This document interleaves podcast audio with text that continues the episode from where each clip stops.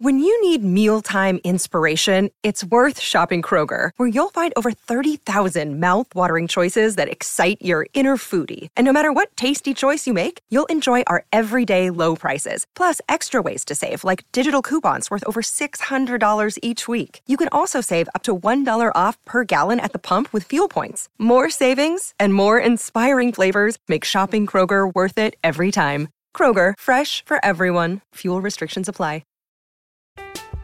I'm Alex Rodriguez. And I'm Jason Kelly. From Bloomberg, this is The Deal. Each week, you'll hear us in conversation with business icons. This show will explore deal making across sports, media, and entertainment. That is a harsh lesson in business. Sports is and, not uh, as simple you know, as bringing a bunch of big names together. I didn't want to do another stomp you out speech. It opened so, up so many more doors. The show is called The, the deal. deal. Listen to the deal. Listen to the deal on Spotify.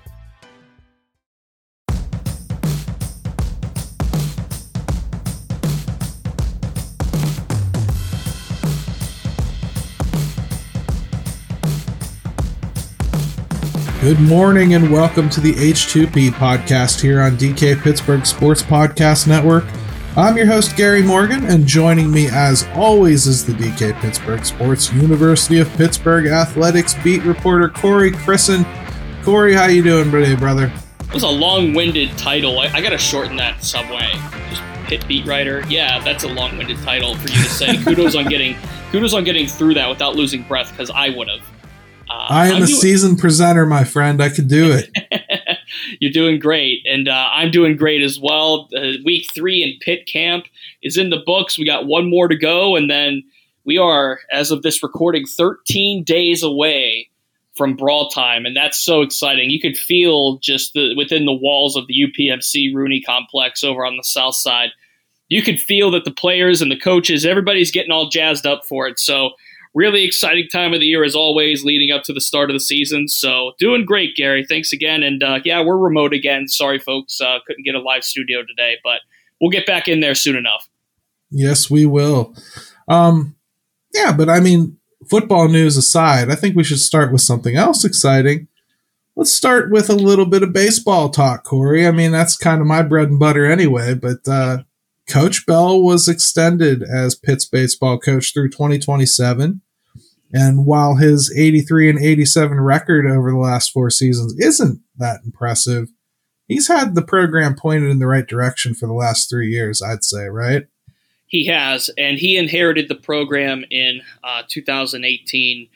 I don't want to say it was in a bad spot, but it wasn't where you would think Pitt baseball should be. And over these last three seasons, Pitt has a above 500 record. They're 62 and 53 in these last three years under Bell, including the uh, shortened 2020 season due to the uh, COVID 19 pandemic. And look, I think this is a great thing for the university. I think this needed to be done. Um, Bell obviously has has brought in a lot of really good talent to the program as of recent.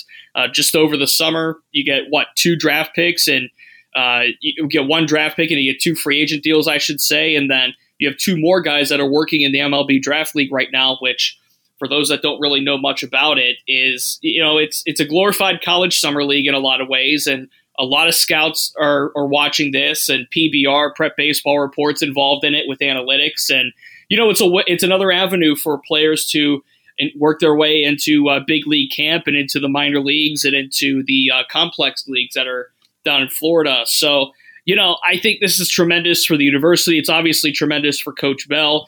You know, he's he's building something at Pitt that at one point they were ranked 14 last year. You know, he's building a program that's seriously contending. They went to the ACC tournament semifinals. So, good job on both parties, and uh, looking forward to getting to see more Coach Bell and his team over the next few years. So, on the recruiting front, you know, I think what a lot of people don't understand about baseball in college is it's not all scholarship athletes. In fact, it's very few. Some some teams have as little as four or five scholarships to give to to the baseball team, and anybody that follows Major League Baseball, you know that's not a lot of the team. So how is how is Bell balancing that? You know, I think it's a matter of not just himself, but also his staff finding ways to get creative with scouting talent, with what fits their mold, what fits their brand.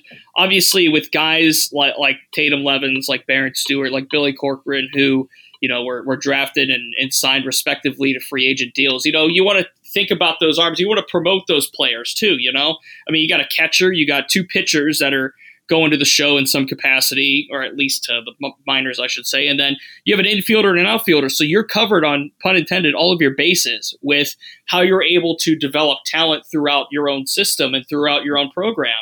And, you know, that's kind of the mystique of what Coach Bell has been able to do. And look, Tatem Levins, drafted in the eighth round by Seattle, the catcher, he's the highest draft pick since 2018, right before uh, Bell took over with uh, R.J. Freer right. and Matt Pittich, selected sixth and eighth in those in those years. So sixth and eighth rounds, I should say. But you know, I, I think that you can use that as part of your branding. You could use that as part of your hey, listen, it wasn't all roses when I got here, but look what we have now. We have an, an right. ACC tournament semifinal. We have four players that were either or three players. I keep miscounting. I'm not a math guy. We have three players that were either drafted or signed as free agents to, by MLB teams. We have scouts looking at our program.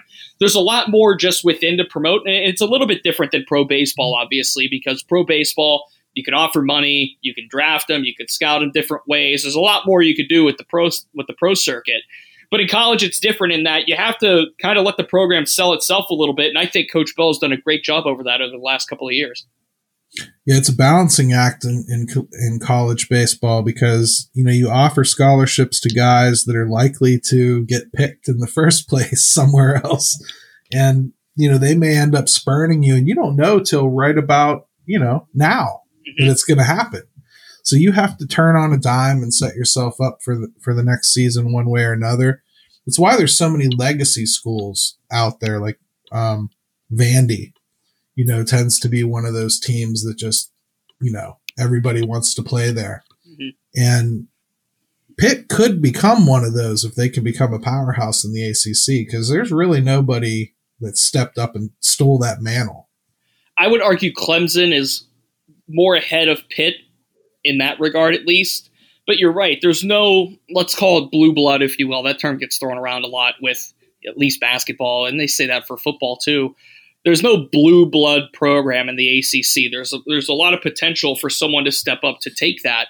Now, Clemson over the last, I would say, what four, five, six years has had quite a few players drafted, and uh, I know Virginia right. has a couple of guys that were drafted recently, and you know there, there's going to be players here and there that will get picked up, but on a consistent basis, of course, when you think baseball powerhouses, across the nation. What Vanderbilt? You think Texas? You think Oklahoma? You think you think of schools in the South? You know, if you really want to corner your your northern market and your northeast market, you know, Pitt has a, as good of an opportunity as any, especially with the way that Coach Bell has built things back up. Again, they won 29 games last year, which I know 29 and um, you know 29 and 27, not exactly the the greatest record on earth. You know, two games over 500, but you go to the ACC tournament semifinal. 29 wins are tied for the most since joining the ACC in 2014. They were ranked 14 at one point, and they won six series against ACC opponents, and they won 16 games in the league in of itself. So there's a few things right there that you can sell to recruits that you could say, hey, we're building something here. And I'm not saying Pitt's going to be the next Vanderbilt. Let's let's halt the brakes a little bit. Long way to go for that, yeah. right? But you know, foundations have to be built, and and this does take time. And who knows throughout 2027 where the program will be? But you have to feel good again about what Coach Bell's done at least over these last three years, and and building this program back to let's be frank, where it probably should be.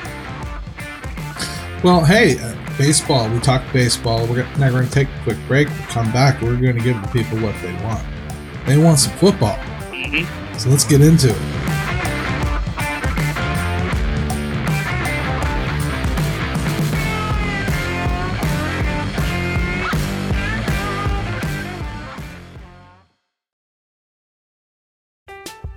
I'm Alex Rodriguez. And I'm Jason Kelly. From Bloomberg, this is The Deal. Each week, you'll hear us in conversation with business icons. This show will explore deal making across sports, media, and entertainment. That is a harsh lesson in business. Sports is and, not uh, as simple you know, as bringing a bunch of big names together. I didn't want to do another stomp you out speech. It opened so, up so many more doors. The show is called The, the deal. deal. Listen to the deal. Listen to the deal on Spotify. With threats to our nation waiting around every corner, adaptability is more important than ever. When conditions change without notice, quick strategic thinking is crucial. And with obstacles consistently impending, determination is essential in overcoming them. It's this willingness, decisiveness, and resilience that sets Marines apart. With our fighting spirit, we don't just fight battles, we win them. Marines are the constant our nation counts on to fight the unknown. And through adaptable problem solving, we do just that. Learn more at marines.com.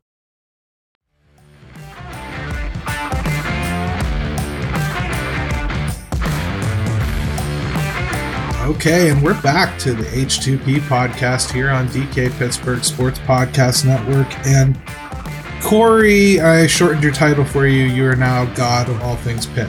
Oh, So, an upgrade. yeah. Over one uh, we're segment, gonna- we did that. Yeah, it was really quick. So uh, we didn't even have a vote. But we're going to touch on someone uh, we brought up in our first episode, Frank Cignetti Jr. And bro, this dude has coached names like Aaron Rodgers and Todd Gurley and Eli Manning. Since ESPN is going to go out there and say they're an NFL team, maybe that's fitting, no? It's a fitting style for the offense, at least the pro style offense. And you said it right there. Those are at least two Hall of Famers. Todd Gurley, obviously, once upon a time, uh, was a superstar in the NFL. Don't forget Sam Bradford, who was a number one overall pick. You know, if he wasn't injured, who knows where his Right. career would be. But this is a pro style offense that Pitt's going to run. And, you know, it's going to be different from what we've seen with Mark Whipple in, in the past year. And of course, with no Kenny Pickett, no Jordan Addison, those are obvious major reasons why Pitt had the number three scoring offense, number eight total offense. And of course, you're going to take that into account when thinking, okay, where are they going to be this year with, with regards to all of that? And look, Pat Narduzzi, obviously Pitt's head coach, he's happy with it where everything is in terms of the offensive installs, in terms of, you know, he, he said this, this is a direct quote. He says, they got a different flavor every day.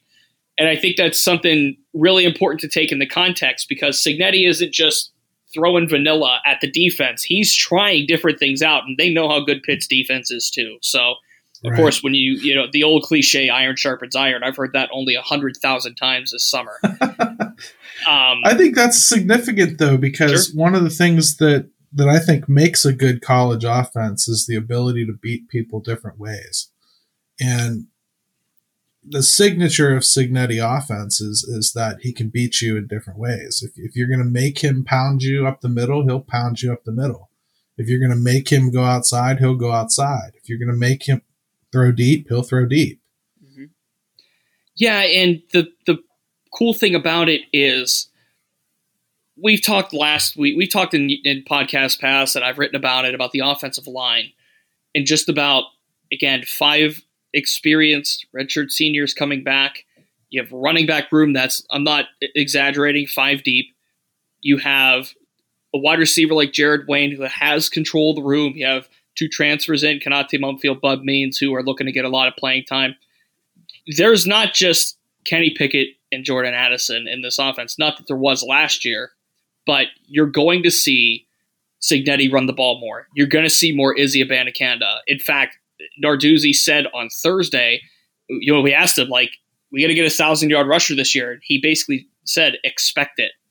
So if that shows how much running the football is on their mind and how much they think of and how highly they think of Abanikanda and Hammond and Davis and Flemister and company, you know, I think there's going to be room for that. And once you, you know, the old, again, old football, right? Once you start the run, you get the run going, then it opens the pass, it opens play action, yada, yada, right? So, Right. so you got to counter, uh, you got to counter Gavin Bartholomew as well as a blocker and as a receiver. You got to counter all kinds of different guys on their offense. So this isn't just going to be about, and, and not that it was. Again, they didn't throw the ball all the time last year, Pickett, Addison, and company. But there's going to be a little bit more emphasis on getting the ground again, cliche, getting the ground game going and establishing the run and all of that. And by the way, these running backs can all block and they can all catch the ball pretty at a pretty decent level. If there's not one guy that's the strongest at it, there's somebody that's there to back him up. You know, Izzy may not be the strongest receiver, but you know, you may have a C'Bo Flemister working. You may have a Rodney Hammond working. You just there's so many different angles that this offense is going to be able to throw at you. And you know, whether it's Slovis or Patti, they still haven't decided publicly yet. Whether it's Slovis or Patti, you know, there's going to be opportunity for just about everybody to get a little piece of the pie here. And I think that's what's going to be fascinating about this 2022 Pitt offense. You figure without without Addison and Pickett, their offense probably is going to get about four or five weeks deep into the season before other teams really know who the standouts are. You're not going to know which wide receiver to double team. You're not going to know which H back to prepare for. You're not going to know how much they're going to lean on the tight end. You know, there's a whole lot of unknowns I think they're going to have at the beginning of the season. Now, that could also lead to them not figuring it out quite yet. But if, go ahead.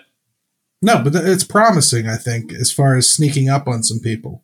And I was going to say, it's important to note here while a starter has not been named yet eh, outside of the building, and Narduzzi teased us on uh, Friday today as we record this that you know he'll we'll be the first to know. Don't worry. There's not going to be a, a, random tweet that we know of. There's not going to be a, a leak anywhere. We'll in the media scrum we'll be the first to know. So until then, we're going to continue to speculate. Slovis v. Patti. And uh, you got to keep in mind that both quarterbacks are different styles. Slovis, obviously, more of the traditional pocket passer. Patti, more prone to get out of the pocket. You could get plays to get him rolling out into the outside. So there's that dynamic to worry about. At least if you're West Virginia, you're thinking about that right now. And and again, Narduzzi's not going to tip his hand anytime soon. So no, we're not going to speculate beyond. So when you consider that as well, what wide receiver or what running back may fit which quarterback a little bit better and the style of offense that you know Cignetti is tailoring towards whether it's Slovis under center or Patti in the shotgun or you know Patti under center or Slovis in the shotgun. Different mixes and matches, different looks, different combos, different. And again, you have that fortified, strong, big, old offensive line in front of you that's you know, regardless of the quarterback, regardless of the play, regardless of the scheme, is going to be able to protect. So you know you have that as your as your back pocket as your blue chip part of your offense regardless. Right. All so, built around a defense that's going to get the ball back a lot. Yeah and, defenders you know we've talked to numerous defenders and i think brandon hill said it on the uh, acc network show the other day their uh, their road show they've been going around to all the different camps. He basically said we want to create more turnovers which for a defense that did that a lot last year and sacked the quarterback a lot last year and you know, made huge plays when it mattered. Looking at you know the uh, look at it inside the Peach Bowl a little bit, and of course in the ACC championship. That's high hopes. That that's exciting for yeah. the offense to hear. So you know, the more time that offense can spend on the field, the better. And again, with more emphasis on that run game, they'll be able to control the clock better. They'll be able to also rotate in fresh legs basically at will. So a lot to like about that potential and what Cignetti could run coming into this year. I mean, the only thing that I think we haven't touched on yet, because this is really about Cignetti, is how he's going to find reps for all of the running backs that he's got in that room. Because legitimate, I know you said it's about five or six deep, but legitimately four of them have a claim of mm-hmm. some sort they could make to being the, the starter, the feature back, if you will.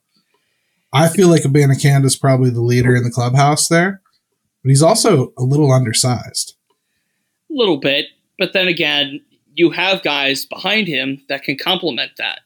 You have mm-hmm. Vincent Davis that can complement that. Rodney Hammond got bigger and stronger this offseason. He he physically looks like he put on weight, a good weight. He might be the most complete package they have, I would say. And he's just a sophomore, you know. Yeah, right. Think of the all of that depth right there, and you know not one player that we've talked to has said, you know, I want the carries or you know, he they have an unselfish room there, a selfless room. That's the word for it.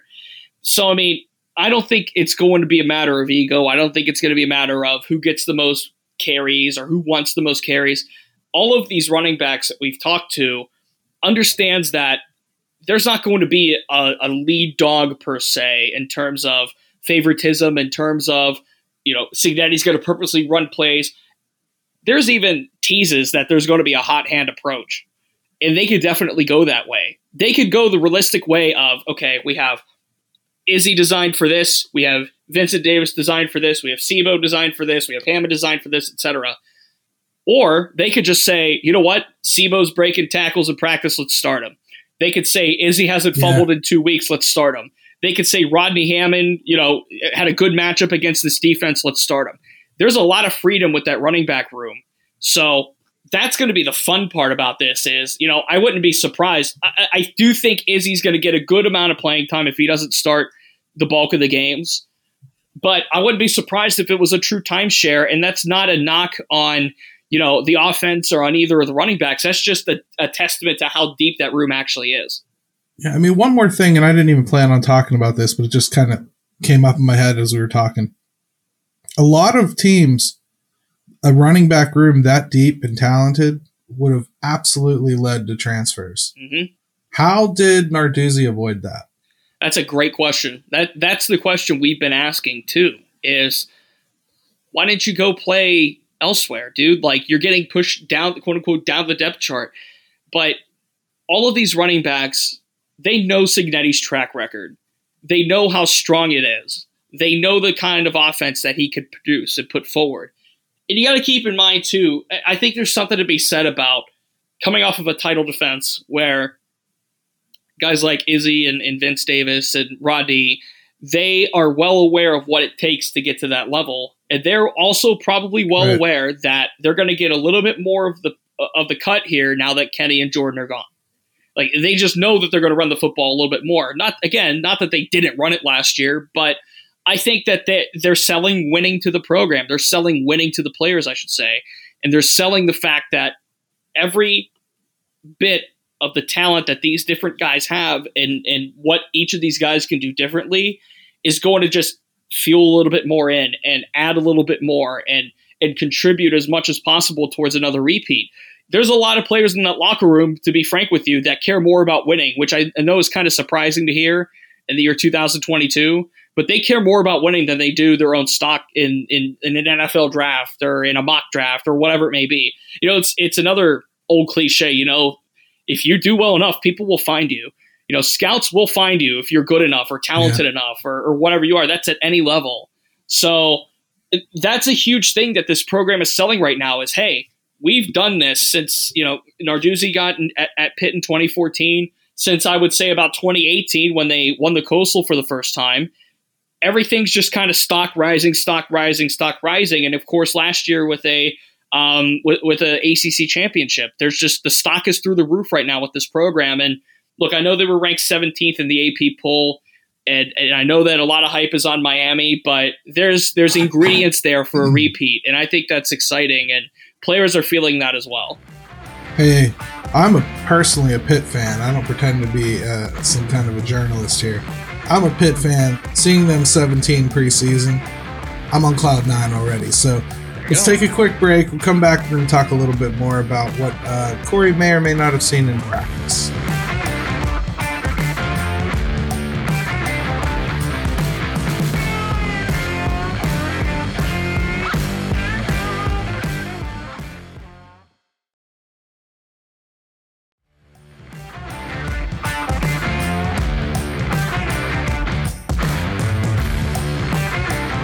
Welcome back to the H2P podcast here on DK Pittsburgh Sports.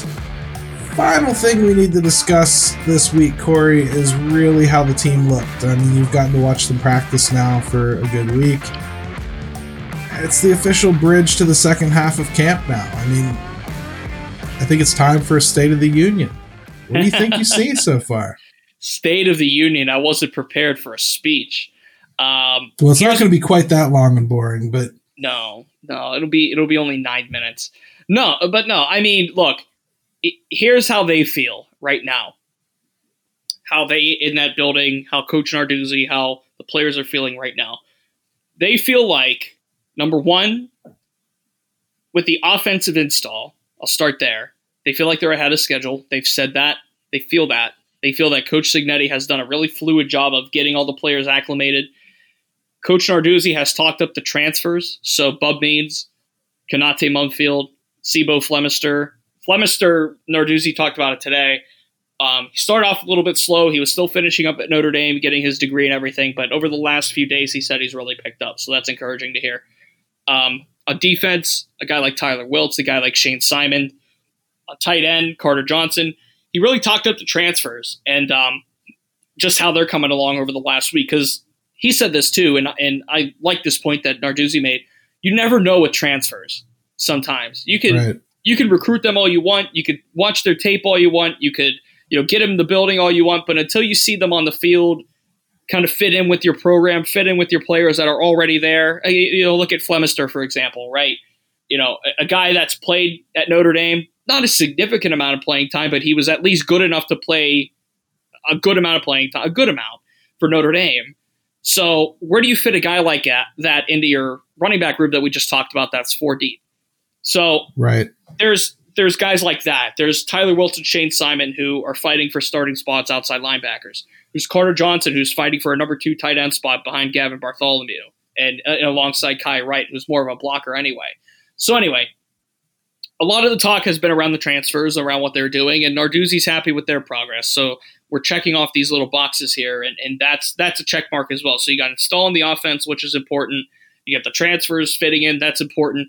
You also have you also have to talk about the consistency in the trenches, right? This yeah. team knows that it's built up front first, and that's both sides of the football. This team knows, and it's such a rarity. We talked about it with um, offensive line coach Dave Borbely about how rare this is, where a college football program has five senior offensive linemen returning as starters. That that it, that just doesn't happen. So this sure. team knows that its strengths are going to be in the trenches in a lot of different ways, especially on the defense.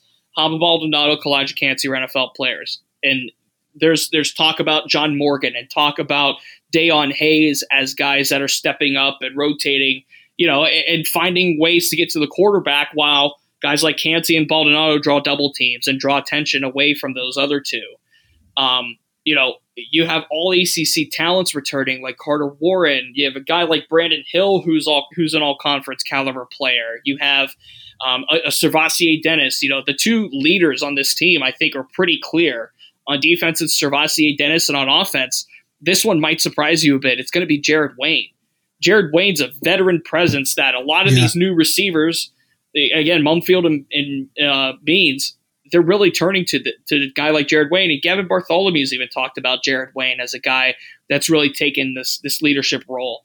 Another thing that has impressed me, and we talked about this last week, Gary, about the assistant coaches and how many different voices this program actually has. And it's not just, you know, obviously position coaches, but there's so many voices getting into the heads of these players in a good way. It's not confusing. Everybody's on the same page, but you're not just getting, I said this last week, you're not getting seven Pat Narduzzi's. You're getting a taste of a little bit of different something. Coach uh, Tiquan Underwood, I want to give him a, a shout out here because he's just he's getting a ton of credit from Narduzzi and from um, you know from the receivers and even from the defensive backs that we've asked about. You know about the wide wide receivers. Yeah. Like, what are you seeing from these guys? And they're like, you know, whatever Coach Underwood's doing with them, it's working. So that's another point of praise I wanted to give in, in this whole. Uh, I guess it did come out to about eight minutes. This whole State of the Union. Um, well, everybody always talks about the trenches, and you touched on it again, and and I think. I think we feel pretty good about that. And on defense, the front seven, I think everybody has a lot of faith in. Mm-hmm. I think where where you kind of have some question marks, and to be blunt, I don't hear anybody talk about them, which as a fan scares me a little bit. Is the secondary? Mm-hmm. Is the secondary mature enough to to uh, make the uh, the pass rush count? I love that question because you, you hear the term coverage sacks all the time, right? You hear about, yep. you know, if guys like Brandon Hill and Erick Hallett and the deep part of the secondary do their job in center field, then that frees up Baldonado, Kancey, whatnot. But it's funny you say that because today we just talked to uh, AJ Woods and MJ Devonshire about that, about, you know, what is this secondary's bread and butter? You have a guy like Damari Mathis to replace, right? There's there's a lot of right. concern about who that second corner is going to be, but you have to consider too. Devonshire played some safety; he's moving up, so that's going to be an adjustment. This is going to be I'm not going to say the weakest part of the team, but it's definitely going to be the part of the team that you know we're talking about how fortified the offensive line is and how fortified the defensive line is. This is the part where there could be a little more moving parts than than usual. Um, you got to look at Rylan Gandy too, by the way, true freshman. I think he was like the second. I don't have the twenty four seven rankings in front of me, but I think he was the second highest rated recruit in this past class. He's definitely yeah. one of the top. I know Baer was number one, Ryan Baer. But anyway, uh, you know, there's talk about Rylan Gandy getting some playing time at cornerback. That's the one position I would say, I guess, that's not as shored up. That's the phrase I'm looking for. It's the most untested, to be sure. I think is probably mm-hmm. the best way to put it. Um, they're good athletes, but being a good athlete doesn't necessarily make a good cornerback, and that's why I think a lot of people are a little bit concerned about just that the lack of depth there. I think they're an injury or two away from that secondary being kind of scary. So mm-hmm. that's a fair assessment. I, I don't think it's the deepest part on the team either. So there could be a little bit of concern there. I could see where those would be. And, you know, we, talked to Coach Collins, the cornerbacks coach today, about, you know, although there's a lot of teams in the ACC that have either a new head coach or a new OC and preparing for all of that and getting ready for all of that. And, you know, there's no there's no secret here. It's a challenge. This is a challenging concept to think about where you know right. like a, a, guy in virginia like tony elliott's the perfect example a lot of experience at clemson has coached up a lot of good players a lot of good quarterbacks. What what flavor is he going to bring to virginia this year? You know you have to go to mario cristobal at miami last week of the season which i know might scare some Pitt fans to death. But you know that one might not be that one that one might not be as as rough as advertised but at the same time that's not going to be a cup uh, a cupcake walk either. So I mean, I, I, think that's a good point. I think it's a good point about the secondary to note that it's not the strongest part of the team, but it's it is and it's also a a unit that needs a little bit of work and maybe some seasoning involved too. Right. So hey, that's a good football wrap up, I think, and we should touch on. Uh, women's hoops. The schedule just came out, and I wanted to see if you had any notes to uh, share with everybody on that. Yeah, non-conference schedule dropped uh, literally, I think, an hour and a half before we recorded today. Um, it's interesting because there's only one true road non-conference game on this schedule, and it's the season opener, uh, November 7 at Coppin State, which is in Baltimore. So they go there, and then they're back home for three in a row. George Mason, Bryant, and Duquesne. Really cool to see Duquesne on the schedule.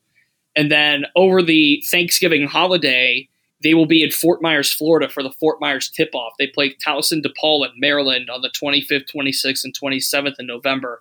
That's a cool tournament. I covered that tournament last year on the men's side. I believe this is the inaugural women's tournament, which is also really cool. Um, but that's a nice facility down there at uh, Florida Southwest University. Uh, Fort Myers, really cool area, so that's going to be a lot of fun to watch. ACC Big Ten Challenge is at home this year. It's against Illinois on November 30, and then the uh, non-conference three home games to close the non-conference. Loyola, I believe it just says Loyola. I believe it's Loyola Chicago. Um, Ball State, little action for you, and then uh, North Alabama. so again, with the women's basketball non-conference, just one true road game, and then you got three neutral sites, and then uh, seven home games in that non-conference before ACC play opens. The only thing that kind of stinks about this is there's no ranked opponents on it. You know, that's one thing I would have liked to see, but at the end of the right. day, it doesn't matter that that all that much in, in terms of women's college basketball and really college basketball in general. You know, you think about and all their games are going to the ACC network now, right? So that starts in 2023. That came out the other day that uh, baseball tournament and women's basketball tournament games are going okay. to the ACC network. So the early rounds, um, as opposed to being on the regional sports networks. I believe for women's basketball, it was exclusive to Bally Sports South, which uh, okay. obviously in Pittsburgh forget it. You're not getting that. So instead of going to the RSNs, they're going right to the ACC network. Which, if you have an ESPN, you know ESPN subscription, you pretty much have it. Your ESPN Plus, or if you just use like your cable login on the ESPN app, you pretty much have it. So um, that's really good news. I, I, I think that you know having the ability to see those tournament games, and obviously the the ACC and ESPN have a great relationship with Broadcast Network and in conference. So um, really cool to see that, and it'll be nice to be able to actually watch some uh, tournament games here. Well, hey, good stuff, Corey. Man, good week. We packed a bunch in, and I think we gave everybody a nice, diverse look at the University of Pittsburgh this year, this uh, week. So just we're gonna keep trying bit. to do that. We're gonna talk about all the sports and uh, make sure that you uh, come to us with some questions and suggestions about things you'd like to hear about. Corey and I would be happy to try to address things that we haven't thought of on our own. Yeah, yeah. In the comments it, on the website, you know, on dkpittsburghsports.com and the in the post, the web post that this will be on, put in the comments, you know, any questions, any comments, any thoughts, any, you know, did I say something stupid? You know, let us know. I mean, we're down to discuss. We're always down to talk about it. You know, that's that's why we're here. We love it. So definitely uh, reach out, shout us out, whatever you want to do. Please like and share the episode too. It really helps out a lot. And uh, Gary, good to be back with you. I'm sure we'll chop it up again in one week's time. We will be within a week of kickoff, so we're inching closer. Absolutely. And how else can you finish an episode like this without saying "Hail to Pitt"?